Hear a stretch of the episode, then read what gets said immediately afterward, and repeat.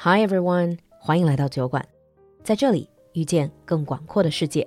在最适合告白的五月里，花点心思让仪式感丰盈。酒馆铺子全店买两百减二十，更有节日限时限量惊喜，娇韵诗双萃精华买一送一。关注公众号“露露的英文小酒馆”，下方服务菜单进入酒馆铺子，更多优惠好物等你来发现。另外，酒馆的进阶口语课第二十三期超级早鸟价开放报名，不想错过最优惠的价格，就赶快联系小助手吧。微信号是 l u l u x j g，我们在酒馆等你。Hi everyone and welcome back to Britain under the microscope，欢迎回来，闲话英伦。Hi 安兰。 Hi, Lulu. Hi, everyone. So recently, there was a big event in the UK, right? You've got a new king finally after what 70 years? Well, we've actually had a new king since September, but this time he got a nice shiny hat. Ah, okay. So the coronation of the new king, 加冕礼. You mentioned you've technically got a new king in September. Does that mean officially or legally? As soon as the queen died, that automatically made Charles the king. Yes. Oh. There's no period in Britain where we don't have a king or a queen. It happens automatically. 啊，所以英国的这个君主制，我君主立宪制，它是君主是一直有在位的。 Yeah. 啊、一个君主去世之后，马上就是自动下一个继承人就会。Who's after Charles？ That would be William, and then it would be Charles's grandson, George, Oh, I see, I see. if we still have a king or queen Oh, well, at that time. that's a whole different story. Whole different story. Yeah, we're we're we're not gonna discuss how British people generally feel about having a king or a queen. But first of all, this all happened May the sixth, right? It was a Saturday. It was Saturday, the 6th of May. King Charles III was crowned at Westminster Abbey. I remember you telling me that you got a holiday I did get a holiday, yes. We got Monday off because of the coronation. because of the coronation. Ah, I see. I read a little bit about it. I didn't watch it. But this whole thing seemed to be really, really complex. So I was hoping that you can walk us through the entire coronation ceremony. It is very, very complex. And I watched the coronation from start to finish. It is a very complicated ceremony because the ceremony hasn't changed much in almost 1,000 years. Oh, And also, it's mainly a religious ceremony. that's actually my next question. It doesn't look like, uh, for example, a president being sworn in. It's not that kind of political or administrative procedures. A lot of it is highly ritualistic, 就是高度仪式化, Yeah. 这种特别花里胡哨, if you forgive my language. Yeah, yeah. It's, it's, it's very elaborate. It is, as I say, it is a religious ceremony. And it's also important to know it's a celebration because, as you mentioned before, Charles became king in September when the Queen died, and it was not really the time for celebration. Mm-hmm. That's why there's always a gap between the king becoming the king and a coronation. Because the country had to mourn Yes, the loss of their previous king or queen. yes. So now walk us through the ceremony. I've heard there were five parts. There were five main parts. Before we start, it's important to note that this is actually a simple version of the coronation. What what is the long version? The long version is what happened 70 years ago.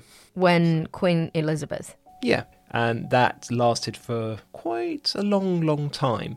This one was actually quite short. And the Queen's ceremony was actually televised as well, was put on uh, real time TV. That's right. For the first time ever.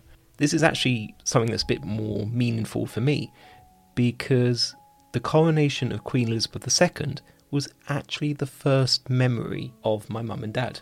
Oh, when your mom and dad were very, very little. They were only about two or three years old at that time, Wow. and they still remember my grandmother actually bought a television For this. for this. I bet she was not the only one.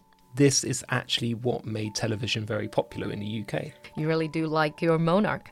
Okay, so walk us through the ceremony, five parts. Right. So, first of all, is the recognition.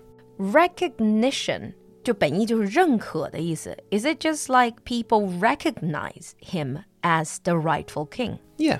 The king was presented to the people to announce that he is their king.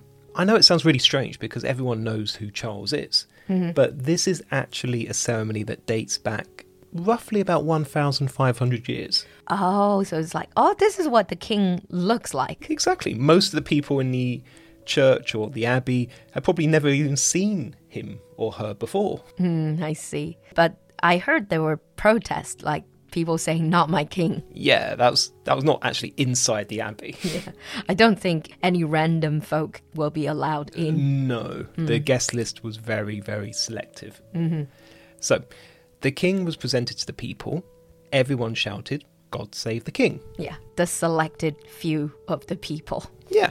Then the king sat on the coronation chair. Mm-hmm. Now, the coronation chair, you probably saw it if you watched parts of the ceremony. It's this big wooden chair that was made in 1300. Okay. Now, it's not very ornate, it's actually very old, and it's also covered in graffiti. Why is it covered in graffiti? Well, in the 18th century, schoolboys from the school next door used to go and carve their name in the chair. Wow. 所以就有什么安澜到此一游. Pretty much. And the king is now sitting on those. Yes. And it's actually probably one of the world's oldest pieces of furniture that is still in use. Okay. Now the second step. So the second step is the oath. 就是宣誓. Uh, this is pretty much standard in any sort of inauguration ceremony or like sworn in ceremony. You have to take an oath. Yeah.